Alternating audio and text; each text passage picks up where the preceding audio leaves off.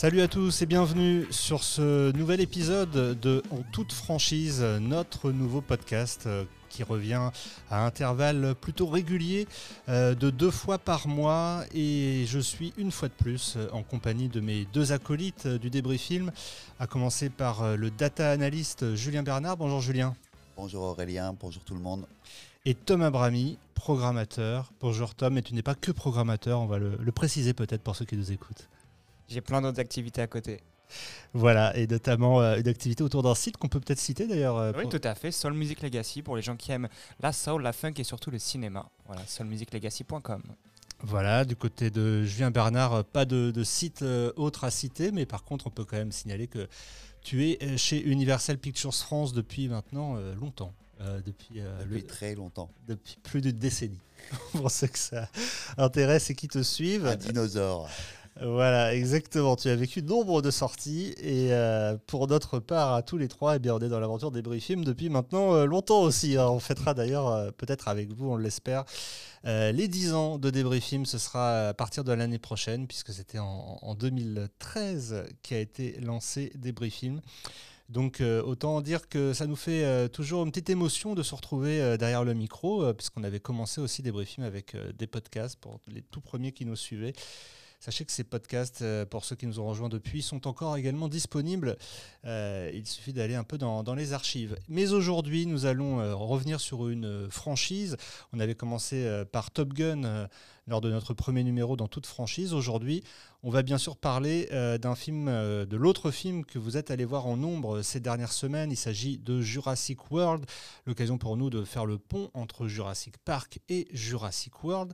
Alors Jurassic, c'est quoi? C'est avant tout pour moi, pour mes souvenirs euh, de jeune enfant, le souvenir de séances complètes, de séances auxquelles il était difficile d'accéder, tant l'engouement autour du premier Jurassic sorti en 1993 était important. Euh, au-delà d'un film, c'était vraiment déjà euh, conçu comme une marque. On ne va pas évidemment revenir non plus sur tout ce qu'on peut euh, tirer de, ce film qui a été un, tournant majeur à la fois dans peut-être dans le blockbuster hollywoodien et dans l'histoire du cinéma tout court par ses effets spéciaux.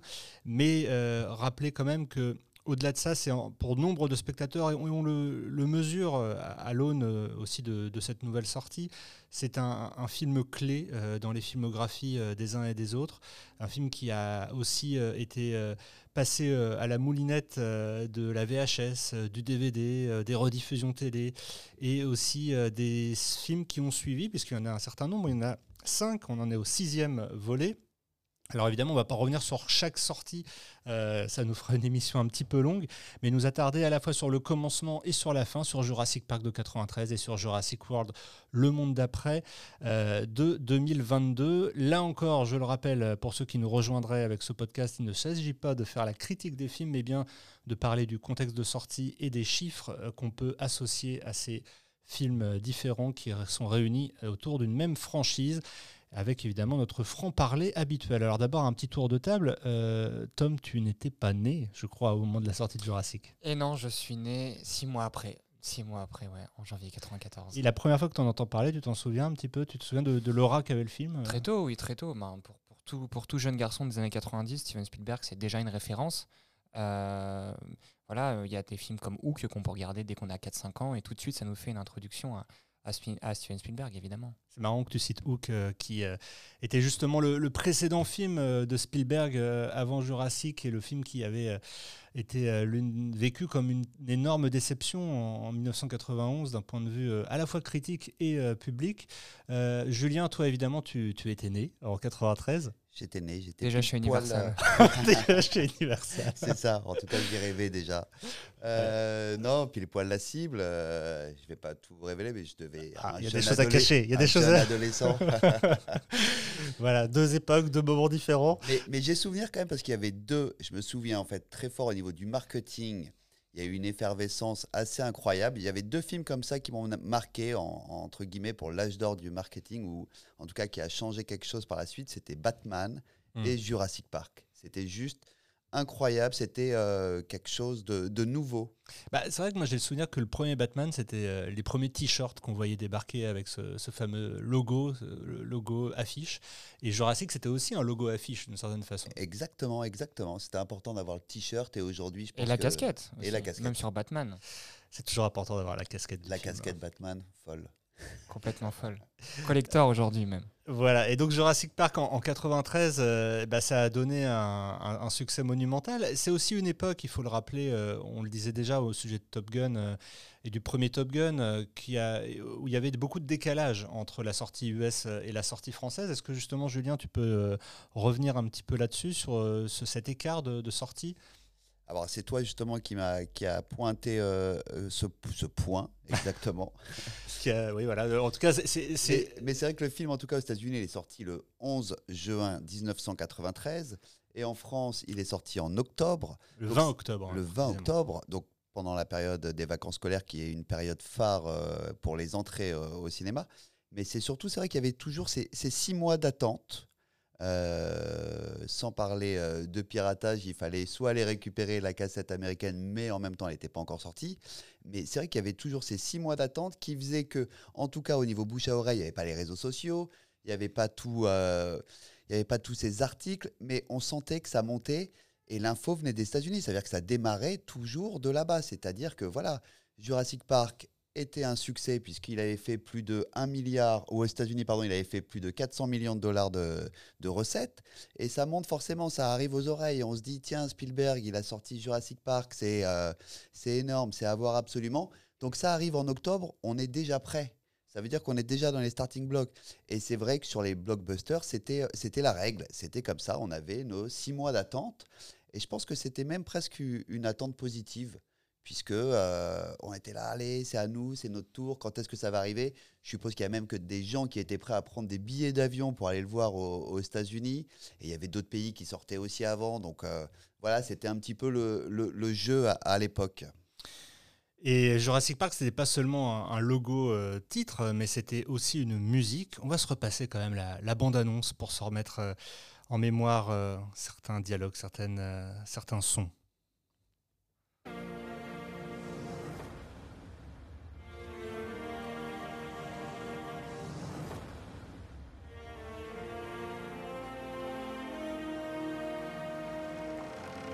Qu'est-ce qu'il y a là-dedans King Kong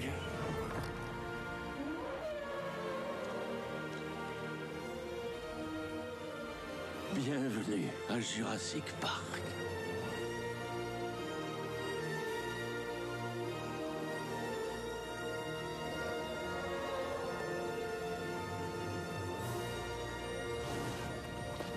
Le dinosaure et l'homme, deux espèces séparées par 65 millions d'années d'évolution.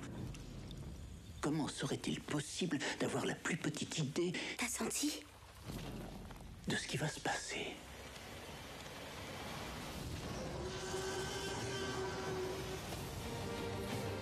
Attachez vos ceintures. Tous les grands parcs d'attractions ont des retards. Mais John, quand, quand les pirates des Caraïbes se détraquent, les pirates ne dévorent pas les touristes.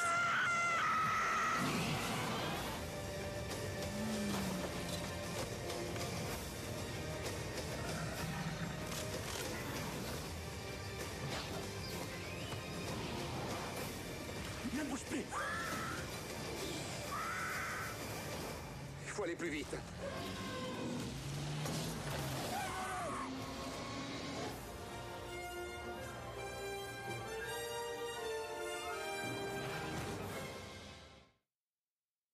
Petit euh, rappel hein, euh, sonore de ce qui a été euh, des frissons. Jurassic. Ça donne toujours des frissons. C'est ça qui est aussi l'une des forces de cette musique incroyable de John Williams, de cette franchise débutée sous les meilleurs auspices avec bien entendu euh, Steven Spielberg aux commandes, mais pas seulement, parce qu'il y avait aussi Michael Crichton, et c'est pas non plus euh, négligeable de rappeler qu'il y a Michael Crichton dans l'équation. Michael Crichton qui n'en était pas à ses premiers faits d'armes, hein, qui est un romancier euh, qui à l'époque était considéré comme l'un des auteurs ayant le plus de best-sellers à son actif aux États-Unis, et qui avait été aussi réalisateur dans les années 70. On s'en souvient notamment pour Monde Ouest, le, le sorte de préquel, j'allais dire, de, brouillon euh, de ce qu'allait devenir la série Westworld euh, des années plus tard. Euh, Monde Ouest qui anticipait déjà aussi euh, des choses qui ont été reprises euh, par la suite euh, par euh, James Cameron dans Terminator ou euh, évidemment euh, des thématiques euh, qui ont été reprises par la suite euh, dans Jurassic Park, puisqu'il s'agissait quand même aussi déjà d'un parc d'attractions. Euh, donc euh, Jurassic Park n'arrive pas de, nulle part. Et d'ailleurs, Tom, euh, à ce sujet, tu avais une petite anecdote hein, que tu as glanée sur le net euh, sur euh, entre, Jurassic euh, et Steven Spielberg. C'était pas forcément euh, évident d'avance. Comment ça s'est passé? Non, en effet, c'était pas évident d'avance. Euh, Donc Michael, Michael Crichton avait son, avait son bouquin qui, était, qui, est, une masse énorme. hein. Et d'ailleurs, pour le film, il, garde seulement euh, 10, euh, 15, 20% euh, de son livre qui, va composer le premier, le premier opus. Et puis, voilà, lui, il sait, il sait ce qu'il a entre les mains, mine de rien. Il sait qu'il a quand même de quoi faire un super film avec son bouquin. Et, euh, et pour, pour, euh, pour acheter les droits, lui, il demande, il demande un million et demi de dollars. Euh, plus, évidemment, et il est malin. et on, parle, voilà, justement de l'époque où, les films sont au-delà des films, euh, puisqu'il demande euh, un, pourcentage déjà très conséquent sur les bénéfices films et hors film. Euh, évidemment, plusieurs studios vont, vont- vont venir vers lui, chacun accompagné d'un réalisateur.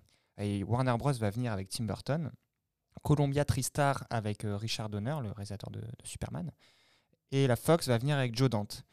Euh, et du coup, évidemment, Universal avec euh, Steven Spielberg. Universal va, va emporter le, morceau pour plusieurs raisons. D'abord parce qu'ils ils sont déjà en train de collaborer avec, euh, en tout cas Spielberg est déjà en train de collaborer avec Michael Cr- Crichton sur un autre scénario qui deviendra bien plus tard la série Urgence. Donc ils avaient déjà une longueur d'avance. Et en plus, Universal propose, de, propose surtout à Michael Crichton de, de, de- réécrire le- le scénario pour le film. Euh, en lui associant un, un co-scénariste, David, euh, David Kopp, et ils vont, lui- ils vont lui donner 500 000 dollars de, de plus. Donc, euh, Crichton décide de partir avec Spielberg et Universal. Alors que ça aurait pu être bien d'autres réalisateurs. Ça aurait pu être un film de, de- de Tim Burton. Ouais, c'est fou. Sauf que là, tu ne vois que Steven Spielberg. Tu te dis, c'est pas possible autrement. Oui, mais justement, c'est aussi pour ça que c'est compliqué aujourd'hui euh, de jauger et de juger euh, en tant que critique, on le voit bien de- d'épisode en épisode, les, les nouvelles itérations de, Jurassic, parce que passer après Steven Spielberg, c'est déjà euh, extrêmement compliqué.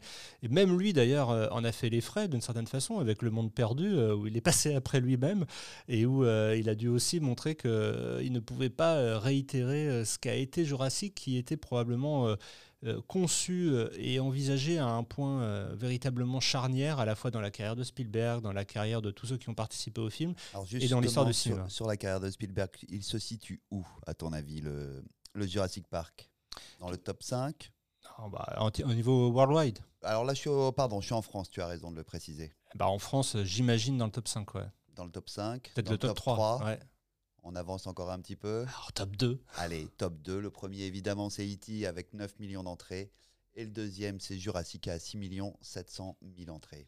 Et la transition est toute trouvée pour parler de 1993, année, euh, Julien, qui arrive euh, après une triste année pour le cinéma français, l'année 1992. Ouais, exactement. On est sur une période euh, charnière du cinéma, même j'ai envie de te dire une période de crise plus que charnière, puisqu'on se retrouve sur, euh, sur des entrées euh, au plus bas depuis euh, la naissance du, du cinéma, tout simplement. Parce qu'on se situe depuis allez, les années.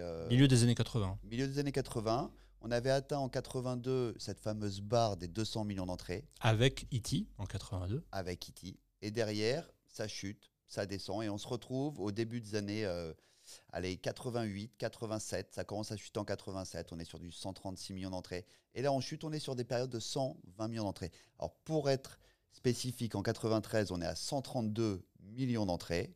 Euh, il va y avoir, alors on va apporter des solutions pour justement euh, résorber cette crise du cinéma qui sont bien connues, euh, telles que les multiplex. On va voir que le nombre de séances va aussi augmenter, le nombre de films, euh, la qualité, je ne sais pas. C'est à revoir au fil histoire. des émissions quand on reviendra sur euh, chaque année. Mais voilà, en tout cas, 93, c'est une année, euh, on est au milieu de la crise, ça fait 5 ans qu'elle existe, dans 5 ans, elle va se résorber. Mais on ne sait pas vraiment où on en est. En tout cas, il y a des grands films qui apparaissent. Mais là où, tu, là où tu as raison, Julien, c'est qu'en effet, 92, si je dis pas de bêtises, c'est la- l'année de l'ouverture du premier multiplex en France. Euh, donc c'est vraiment une période charnière, puisque l'arrivée des multiplex va aussi euh, euh, corréler avec euh, le retour massif des spectateurs en salle, notamment aussi les spectateurs ruraux. Ah, exactement, exactement. Et comme tu disais, 92, c'était l'année la plus faible, Voilà, avec la- 116 millions d'entrées. Voilà, et avec, euh, il faut le souligner, hein, un film qui était interdit aux moins de 16 ans, qui avait fait euh, le meilleur score de l'année, ce qui paraît complètement fou, c'est Basic Instinct, euh, le film de Paul Verhoeven, qui avait fait euh, 4 600 000 entrées, ce qui veut dire qu'aucun film n'avait passé les 5 millions, et on avait trois films dans les 4 millions d'entrées, alors qu'en 93, 1993, l'année de sortie euh, de Jurassic Park, là, on basse allègrement euh, ces chiffres, puisque le premier meilleur résultat de l'année n'est pas un film Jurassic, mais bel et bien un film français, puisqu'il s'agit du film Les Visiteurs de Jean-Marie Poiré, qui avait atteint ce score euh, tout bonnement hallucinant de plus de 13 millions d'entrées, 13,7 millions d'entrées. Euh, C'est bon de le rappeler. Deuxième place, un film lui aussi devenu mythique, Aladdin. euh, qui était euh, là aussi sorti avec un décalage pour le moins important entre sa sortie US et sa sortie France, mais qui totalisait pas moins de 7,3 millions d'entrées. Et en troisième position, juste devant Germinal, autre film français emblématique euh, de cette année 93, qui faisait 6,1 millions d'entrées, eh bien on a notre Jurassic Park avec 6,7 millions d'entrées. Autrement dit, ce que je vous disais tout à l'heure euh, par rapport au- à 92, là on a quand même 4 films au-dessus des 6 millions, et même un film qui fait deux fois 6 millions, même plus, euh, Les Visiteurs.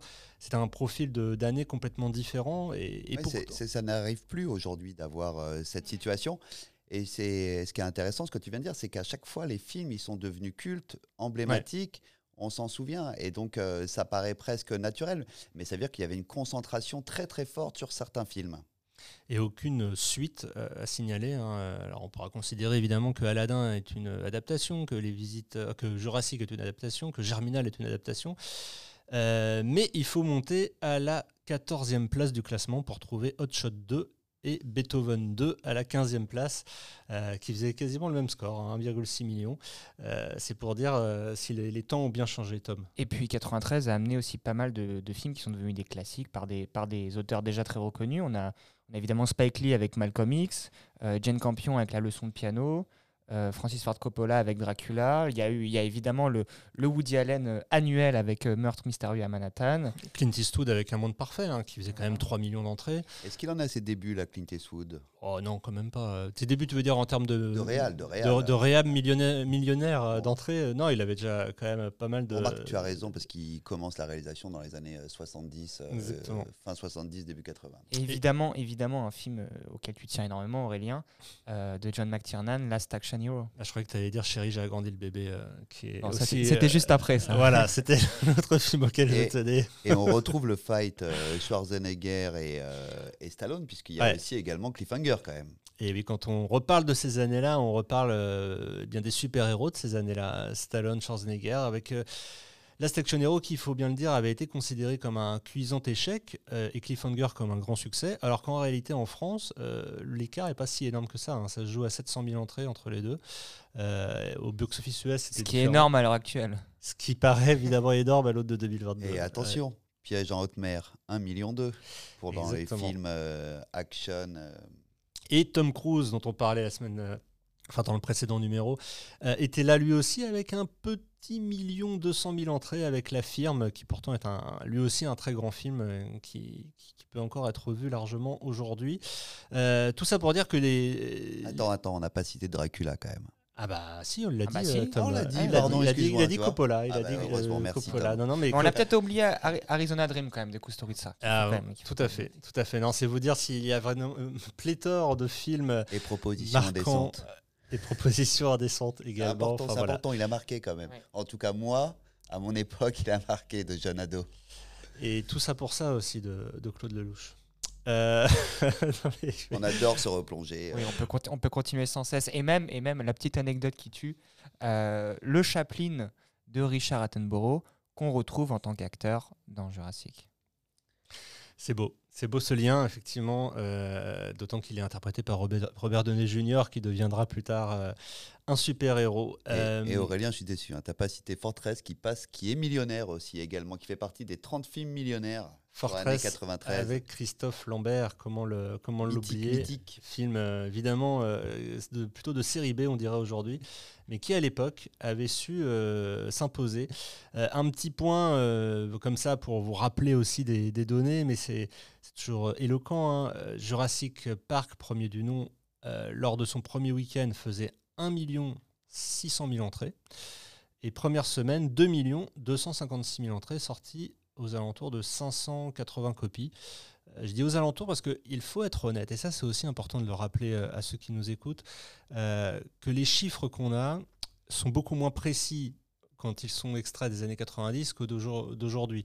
Aujourd'hui, on est quasiment sur du temps réel, on est submergé, vous l'entendez d'ailleurs, hein, peut-être même que vous vous dites qu'il donne trop de chiffres, euh, mais le fait est qu'on a énormément d'informations euh, à notre disposition, de plus en plus même je dirais, alors qu'à l'époque, euh, bah, les systèmes de comptabilité des chiffres n'étaient pas aussi poussés et il n'y avait pas non plus la révolution numérique qu'on a eue et connue aujourd'hui, et à tous les niveaux. hein. On, pense souvent évidemment aux effets spéciaux, par exemple, avec Jurassic Park, qui a été un tournant à ce niveau-là, mais depuis la fin des années 2000, euh, c'est évidemment aussi les, les copies qui se sont euh, dématérialisées et qui se, en tout cas, numérisées. Euh, et puis, bah, pareil, à, à tous les niveaux, hein, que ce soit la prise de chiffres ou autre, maintenant, c'est quand même plus du tout la même façon de, de faire. C'était un autre monde, Jurassic.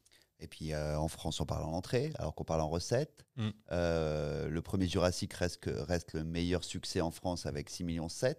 Mm. Alors qu'aux États-Unis, c'est le euh, Jurassic World qui est avec euh, 1,6 milliard de. Non, pardon. Ça, c'est worldwide. Alors, Il était, excuse-moi, à 653 millions de dollars de recettes.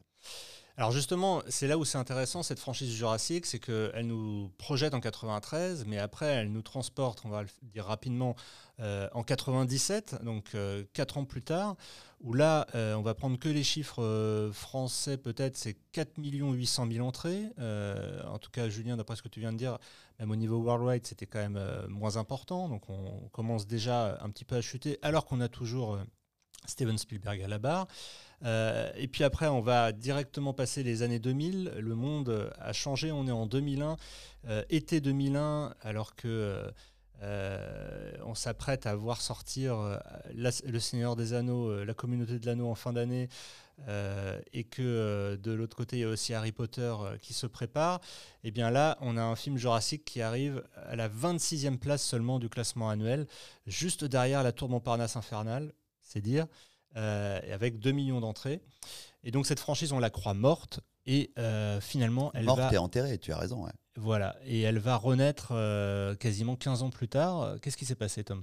Bah, il s'est passé que même après l'échec du 3, euh, Joe Johnston euh, et, euh, et Kathleen Kennedy, donc chez Amblin, Joe Johnson, qui est le réalisateur de Jurassic Park 3, euh, qui a fait ses œuvres avec euh, Spielberg, qui d'ailleurs, euh, on peut le rappeler, mais euh, j'ai parlé de Chérie, j'ai agrandi le bébé tout à l'heure, mais qui a réalisé euh, justement Chérie, j'ai rétréci les gosses, et aussi Jumanji, autre film important pour les enfants des années 90 en tout cas, et qui donc était à la barre de Jurassic Park 3. Voilà, donc ce, duo-là, ce duo product- productrice-réalisateur veut enchaîner malgré tout, avec toujours Universal à, à la barre. Et puis, euh, et puis euh, en 2008, euh, deux, deux des pères fondateurs peut-être de la série, euh, de la saga Jurassic, à savoir euh, Stan Winston, qui est, qui est extrêmement connu parce que c'est l'animateur animatronique euh, de, des, des dinosaures euh, dès le premier film, et évidemment Michael Crichton décède à, six mois d'intervalle.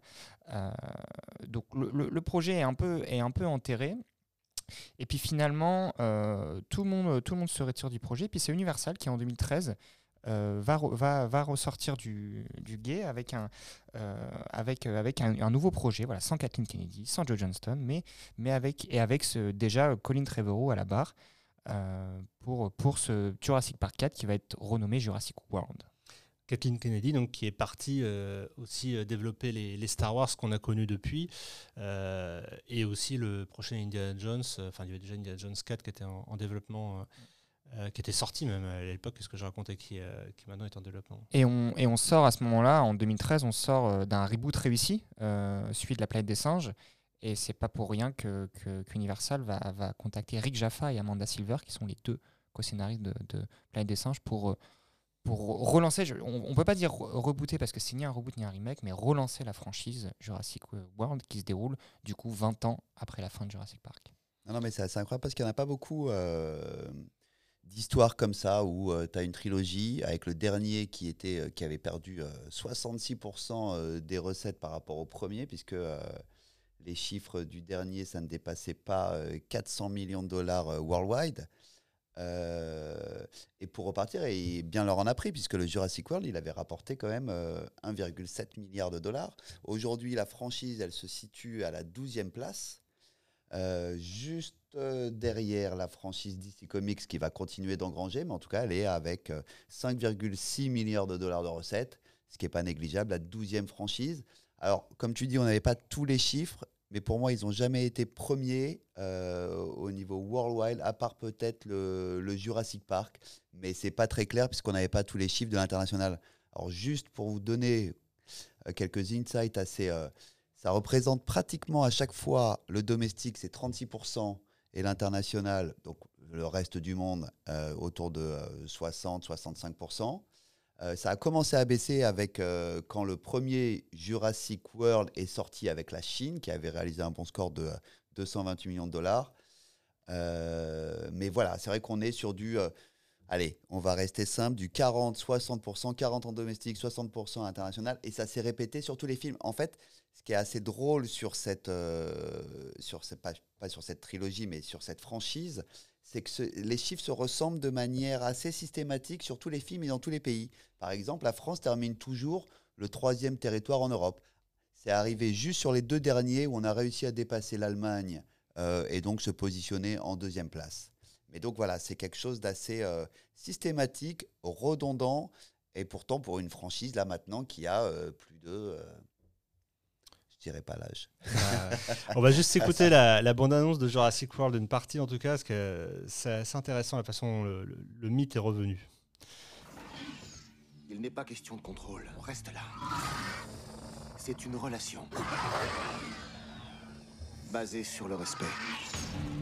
Ces animaux se disent je dois manger. Je dois chasser. Je dois. Il y a bien de ces besoins que vous ressentez aussi.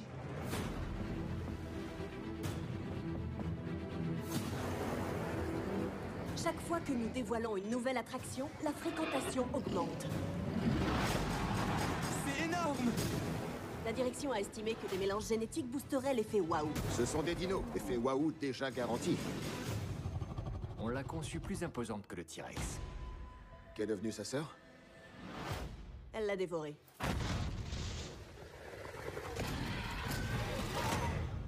Nous avons un sujet hors confinement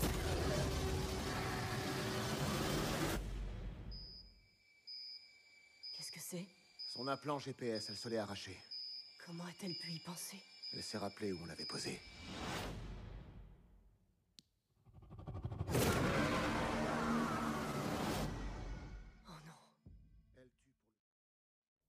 Vous l'aurez euh, entendu, il est question déjà de, démesure hein, dans Jurassic World et de la façon dont on va modifier génétiquement les dinosaures pour encore plus impressionner euh, les spectateurs euh, avides de sensations fortes. Évidemment, ça ne se passera pas comme prévu.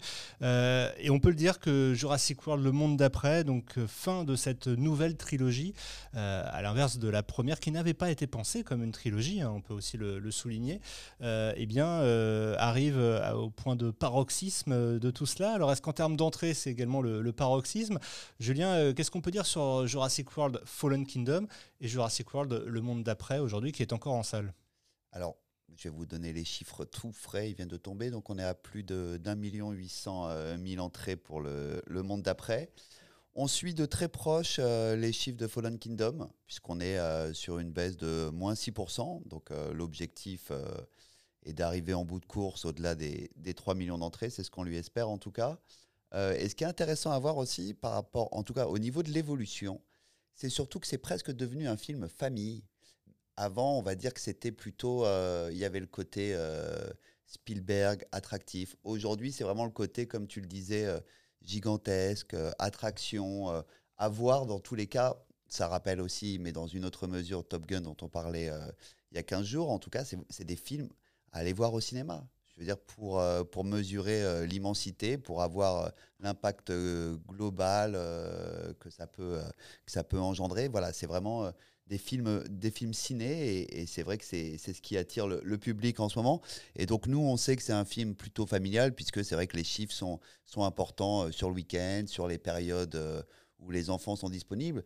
Et j'ai l'impression que l'âge a baissé aussi, puisque maintenant on n'a plus peur. Alors est-ce que c'est l'effet numéro 6 Mais on n'a plus peur d'emmener les enfants de 8, 9, 10 ans pour aller voir euh, Jurassic. Il faut dire aussi que depuis, il y a aussi eu la, création d'une série euh, Netflix hein, pour enfants euh, euh, qui reprend justement l'histoire de Jurassic World, mais un peu en parallèle. Est-ce qu'on pourrait pas dire, Tom, que finalement Jurassic Park, qui était au départ un film pensé comme une marque, est devenu le symbole même euh, du cinéma, ou en tout cas est une marque symbole de, du fait de ce que tu décrivais tout de suite, d'aller au cinéma. C'est-à-dire qu'il y, y a quelques franchises comme ça qui aujourd'hui euh, euh, donnent envie d'aller au cinéma. Bah, déjà, plusieurs choses. Le, le premier Jurassic Park, en 93, a amené tout un marketing autour avec les parcs d'attractions, les produits dérivés. Aujourd'hui, finalement, ce qui, ce, qui, ce qui amène le spectateur à aller voir ce deuxième épisode, c'est ce qu'a généré le premier, c'est-à-dire les parcs d'attractions, les produits dérivés, euh, euh, les contenus euh, annexes, à savoir la, la série Netflix dont tu parlais. Et puis c'est vrai que, voilà, forcément, aujourd'hui, on se rend bien compte, quand on regarde les chiffres, que la, fréquentation se polarise autour de très gros films, de très gros événements cinéma. C'est-à-dire que si on n'a pas l'assurance d'avoir quelque chose de spectaculaire, au-delà même des considérations scénaristiques, si on n'a pas l'assurance d'avoir quelque chose de, de spectaculaire comme Top Gun, et comme Jurassic, et comme ce sera le cas a priori euh, d'i- d'ici mercredi avec, avec Buzz, ben on, on hésite quoi, on hésite. Ce qui, ce qui, ce qui n'était pas forcément le cas euh, euh, en période pré-Covid où finalement on, on allait voir des, on allait voir tout type de films, et maintenant les films moins spectaculaires, ben, on les regarde Mais, chez soi sur mais ce qui était un peu le cas dans les années 90.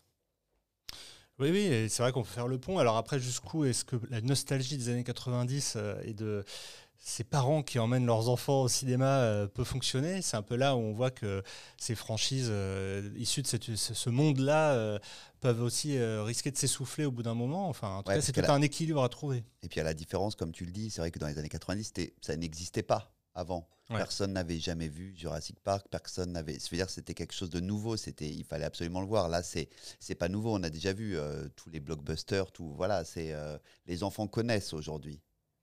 Les enfants connaissent et euh, on a en tout cas envie de croire au fait que ça draine des nouveaux cinéphiles, à l'image de tous ces enfants qui vont aller voir Jurassic World, le monde d'après, dans les salles, qui sont peut-être même déjà allés, qui sont allés juste pour les dinosaures et qui repartent avec l'envie de voir les autres films.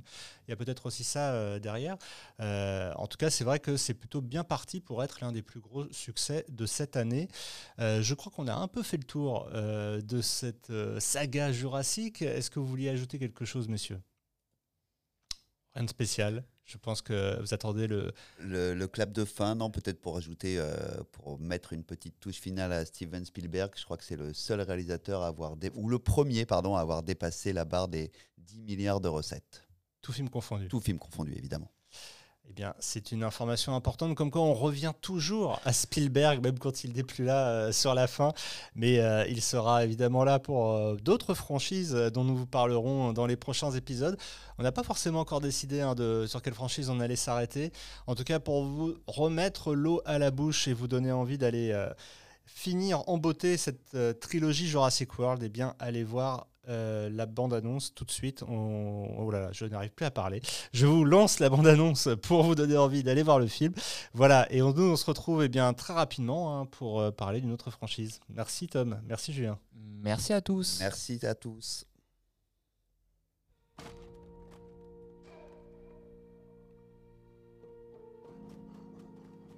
Blue a eu un petit C'est impossible. Hey, salut ma grande. Tu ressembles à ta mère.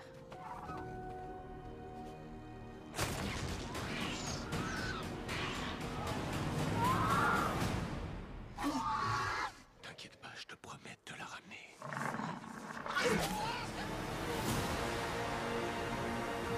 Plus rien ne retient le pouvoir de la génétique. Nous avons commis une grave erreur.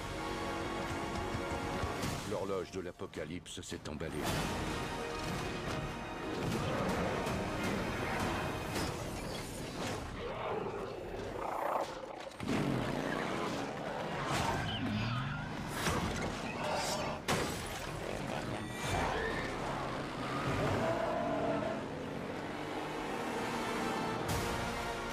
Notre monde survive. Ce qui compte, c'est ce que nous faisons aujourd'hui. J'ai besoin de vos compétences. Tu viens ou pas? Un bébé raptor? J'ai promis de la ramener à sa mère. Vous avez fait une promesse à un dinosaure. Oui Pourquoi? Tout le monde s'accroche à son voisin?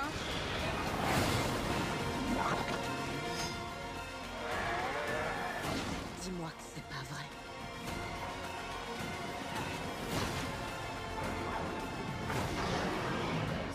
C'est le plus grand carnivore que la Terre ait porté.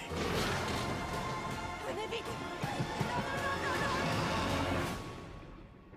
Tu vois, on s'en sort bien.